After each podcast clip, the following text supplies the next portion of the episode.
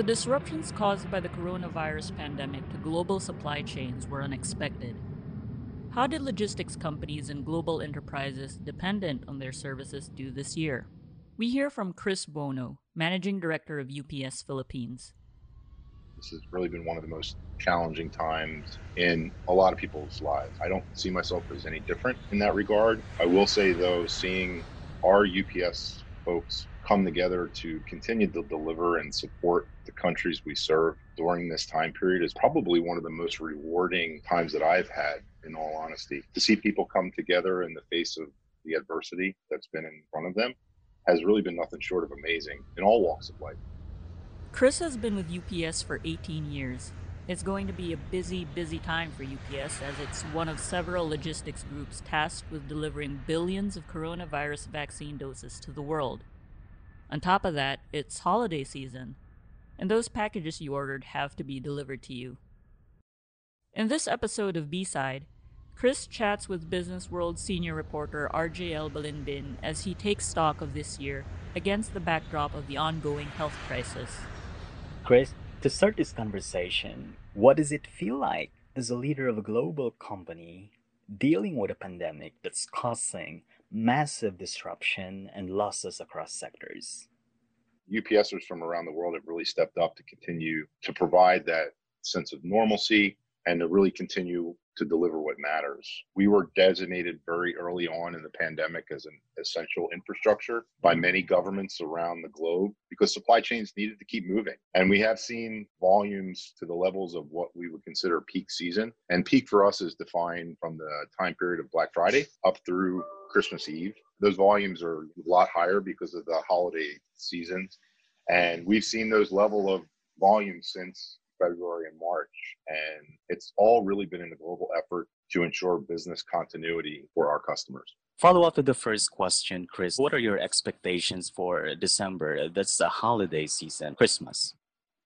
It's going to be pretty massive considering the amount of e commerce that has been delivered since the start of the pandemic and now entering the holiday season. I think domestically in the US, this is going to be a challenge that I think UPS is definitely going to be up to meet. In the Philippines, it's been interesting the last couple years. Peak season here has kind of had its up and down. The holidays in December, usually the last two weeks of December, there's a lot of companies that shut down, things of that nature. So you do see a little bit of volume spikes I would say in the early part of the December period, especially if people are trying to get deals from the online marketplaces. I fully expect that the same is going to happen in the Philippines this year. And just like the US and other countries that are preparing to support the holiday season, we've been in the planning stage for several months to support that here as well. UPS was founded more than 100 years ago, which means it survived so many crises in the past. But how different is the current pandemic in terms of disruption it has brought to the global supply chains? I think just sheer scale that we have seen from the start of disruptions that we saw in China back in late January, February, and into March, which really had an initial impact on manufacturing and production. And as the pandemic grew out to other countries, you saw various degrees of lockdowns and quarantine, such as we've seen here in the Philippines. And that really put restrictions on a lot of non essential businesses. Small to medium sized businesses may have slowed or even stopped altogether. And you even saw products just sitting in distribution centers, just waiting to be shipped. And while seeing some of these restrictions easing over the last few months, some companies, obviously with the work from home guidelines, they may not have gotten back up to full production again and the optimum levels for them to kind of keep at a healthy rate. So you're seeing impacted cash flow and less sales growth than probably they would have definitely liked this year. We've had conversations with shippers that need plan accordingly. We want to look at solutions that streamline processes, provide cost effective alternatives in order to ultimately diversify their supply chains, especially in the midst of these unexpected disruptions. What challenges, based on your observations, perhaps, do organizations face as a result of disruptions in global supply chains? And how can private firms, both big and small, and governments address such challenges? So, one of the biggest supply chain challenges since the start really has been the reduction of air freight capacity. Okay, so with commercial airlines being grounded and passengers really not flying, what happens is that the belly space of those aircrafts are not being utilized for cargo. Because of that, as well as closures of retail shops in a lot of areas, and then we talked about earlier with workforces working remotely, some cases labor shortages as a result of the quarantines really limits the overall number of people that can report into work at any one time. This is due to either government restrictions or social distancing guidelines that have to be implemented.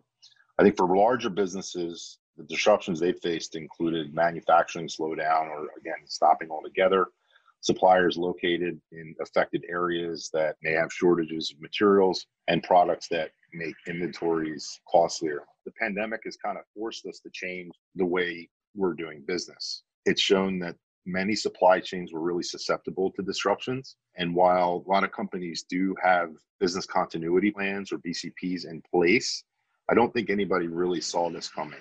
And now businesses really are stepping back while they're trying to operate during this time, also looking at a potential next event and rethinking how their supply chains are set up, not just from a cost efficiency standpoint, but also from a pure resiliency perspective. Even now, though, smaller businesses could be seeing growth opportunities by shifting their businesses online.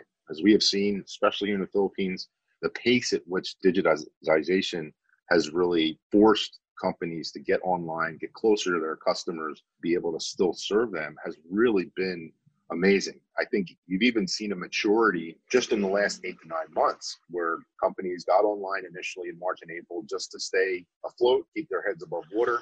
And now they've learned a lot over the last eight months and have become much more mature as they work to continue to grow. And with a whole range of digital tools being available to them, helps them identify these growth opportunities by allowing them to look at data, tell them where their customers are and where and what sort of behaviors they may have online. What new opportunities, both long term and short term, are emerging, which global delivery service providers like UPS are now taking advantage of? For the logistics industry in general, this new normal means operating in a peak like environment for almost the entire year, as I said, sort of at the beginning. UPS, we have added more than 600 flights in the second quarter of 2020 alone more than 260 in the third quarter to cater to demand coming out of Asia. Some of these involve shifting air capacity from intercontinental to intra Asia lanes. And the pandemic has placed the spotlight on the importance of logistics in ensuring business continuity. That meant for a lot of business owners, we had to be agile, open to considering previously unexplored options for shipping, maybe pivoting away from their current production to a different product altogether. And just to give you a small example, we have been working with a retail customer. They produce clothing lines, jerseys, and beginning of the pandemic, they ended up obviously having to shut down for a short period, but they shifted most of their production to cloth masks to fill the need for the population to have enough masks. That level of agility from customers we're seeing all over the place. And again, ensuring business continuity can also mean transforming that business model and utilizing digital channels. And when we talk about transformation, it's not a one time event, it's not a one time strategic investment that you're making. This is just an ongoing internal evolution that organizations have to go through. To end this conversation, I'd like to hear from you as a business leader the valuable lessons this crisis has taught you and your company, the UPS. So, UPS is a service organization, which means it's all about the interactions we as UPSers have, regardless of what function or department you work for, whether it be our frontline delivery folks, service providers who are having those direct interactions with those customers or back office folks. It's all about the experience. We've been doing this even prior to the pandemic, but those experiences that we create for customers is so wildly important to us it's not just the package. It's about what's inside the package. It could be a wedding dress a christmas gift or life-saving medication. That we understand that experience that we're creating for a single individual makes us realize that what we're doing what we're delivering really matters. Also seeing just how important it is from a leadership perspective to be on the ground with your team, not just to do a cursory hello, but to really understand kind of what's going on with them, uh, how they're impacted by all of this, just because you may really never know what an individual is going through. I think that brings me to sort of the mental health side of what's been happening for the eight, last eight months, which we have actually been talking about with our teams over the last, I would say, two months or so. Working from home has been great for a lot of people. Obviously, you have technical challenges with network and internet connections, but I think overall it's been positive. But at the same time, after eight or nine months of doing this, you're seeing virtual meeting fatigue. People are working maybe longer hours because they just have the ability to. And I think as leaders, we have to be a lot more in touch with our folks to, again, stay connected, and understand what they may be going through, and be there for them where they need to. UPS is interesting because we have a lot of folks, most of our folks are on the front lines, right? They're out there in the operations, either delivering packages or they're on our hub or gateway operations. But you also have a whole host of other staff, again, working behind the scenes, some on site, some working from home. I think the social aspect of who we are as humans definitely has been lost the last nine months. And for obvious good reason. But you can't say it, it hasn't had an impact. It has, and it's going to continue.